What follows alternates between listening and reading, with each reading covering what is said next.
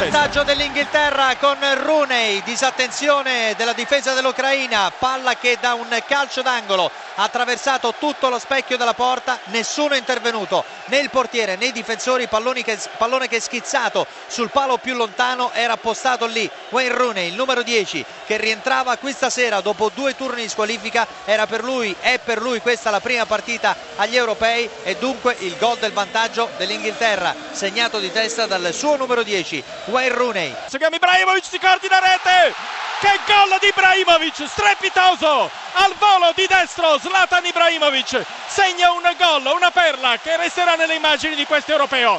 Si coordina da dentro l'area di rigore, calcia al volo di destro e va a insaccare alle spalle di Lloris.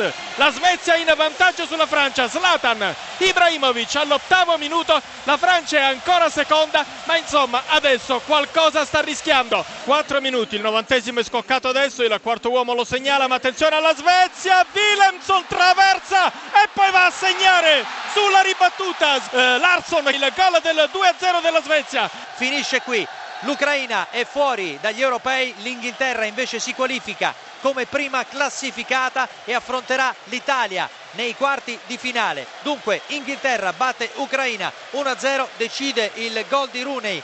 Svezia batte Francia 2-0, si ripete quanto successo quattro anni fa, due paesi ospitanti, Austria e Svizzera, entrambi uscirono dopo la prima fase. Qui la Svezia che adesso sta esultando sotto il imponente numero, migliaia di tifosi svedesi arrivati in Ucraina, saluta questo europeo che sembrava potesse promettere meglio, ma saluta con una grande prestazione e con una vittoria di prestigio contro la Francia per 2-0.